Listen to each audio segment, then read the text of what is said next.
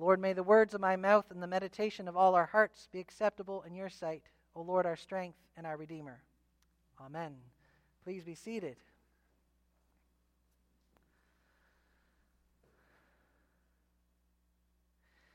Well, I said this yesterday at our Bible study. I said this has been a lousy Lent. It's been hard for many of us. And it's at this night where this is the first uh, day of the three sacred days in, in Holy Week. And tonight we are looking uh, in particular at how Jesus gave us an example in washing his disciples' feet. And also that he provided a meal for them to sustain them and to encourage them along the way, which we call the Eucharist. Uh, many years ago, I was uh, when I was in theological uh, college. Um, my first week there, we had a bunch of get to know you exercises. Which, if you know me, I hate these exercises. I'm I'm just too much of an introvert, and I find them very painful. Uh, but on this particular exercise, we were put into a small group around a table, and on the table was a great big piece of paper. And the person in charge of this wonderful time, said, uh, What I want you all to do is to claim a little section of that paper, and I'm going to ask you to draw a picture that answers this question How do you understand ministry? I said, Okay. So some people drew hands, other people drew flowers. I don't know what that meant. Um, I drew a picture of water being poured out. And after we all drew this, these pictures, then we had to explain what we were drawing.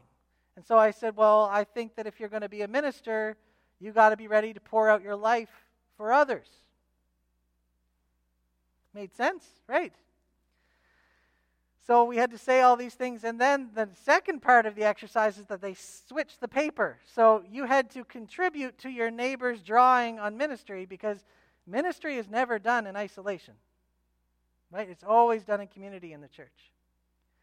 And my friend Chris Harper, who's now a bishop, which I'm still trying to wrap my head around, I know things, uh, he added to my picture. Uh, where I was pouring out he drew a great big spout of water just flooding my pitcher. And then he drew a basin underneath the pitcher and made the water just come out on top of it. And then he said, Ministry is never done in our own strength. And may God fill you with his spirit. And may he sustain you. And may your ministry just flow out all over the place. It's really humbling. That's what Maundy, Thursday is. Two things. We are to love our neighbor as ourselves, we are to love disciples and to serve each other. That's what we are called to do. I was uh, talking with John Lowndes last week, and he was supposed to preach tonight. So you're stuck with me. But he said, I know what I'm going to preach about. And I said, What are you going to preach about? He said, You did a sermon series that was great on, uh, on all the how did Jesus pray. I'm like, Okay. And he said, One thing you forgot. And I said, What? He said, Jesus used his hands.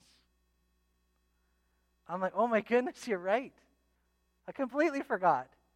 Jesus touched lepers and he healed them. He took bread and fish, broke it into pieces, and fed people. He washed dirty, stinky feet with his hands. And he gave us a meal to remember, to be sustained. One thing John Lowndes loves to say is that you are what you eat.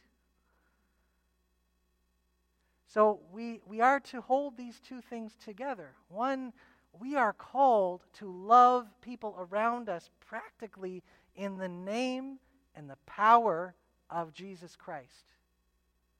But we cannot do that in our own strength what happens is that we get bitter and discouraged.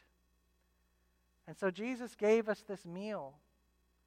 And there's this wonderful, mysterious thing where he says, when you receive this bread and you receive this cup, in some way you're receiving me. So let me fill you. Let me sustain you. Let me encourage you. Love and service and getting fed by Jesus. Um, I have permission to share this. I came home today and Kimberly was, was pretty upset about some things. And we talked it out, and, and I said, so she said, you know, life right now is like a game of snakes and ladders. She said, some days you're just moving along and you hit a ladder and you're like, woohoo, this is really good. This is a good day. But then out of nowhere, you hit a snake and you slither down a few lines. And that's really, really hard.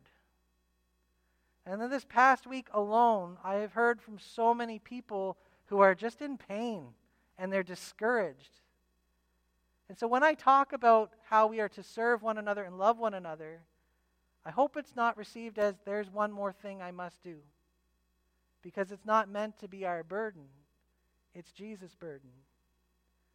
I was reminded that suffering is a very good thing because it reminds us that we're still alive. I don't know if that's encouraging or not.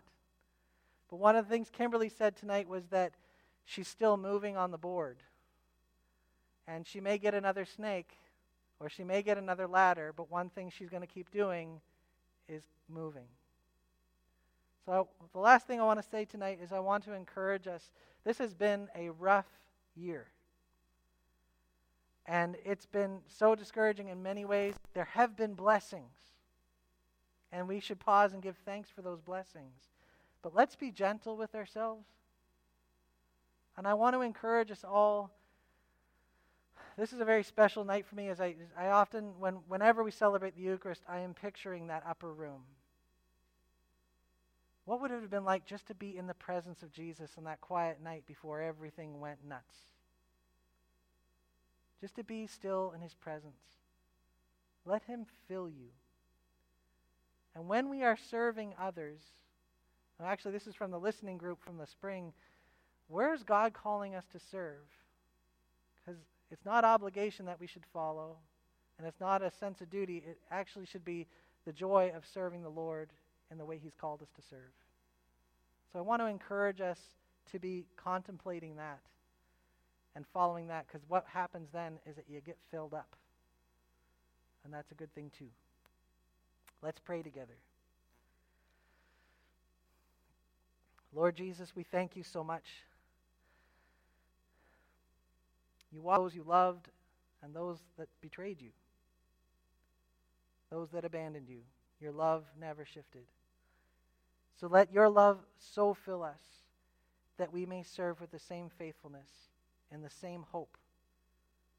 And Lord, we pray that in all things we may receive you more fully that we may walk in your grace. In Jesus' name do we pray. Amen.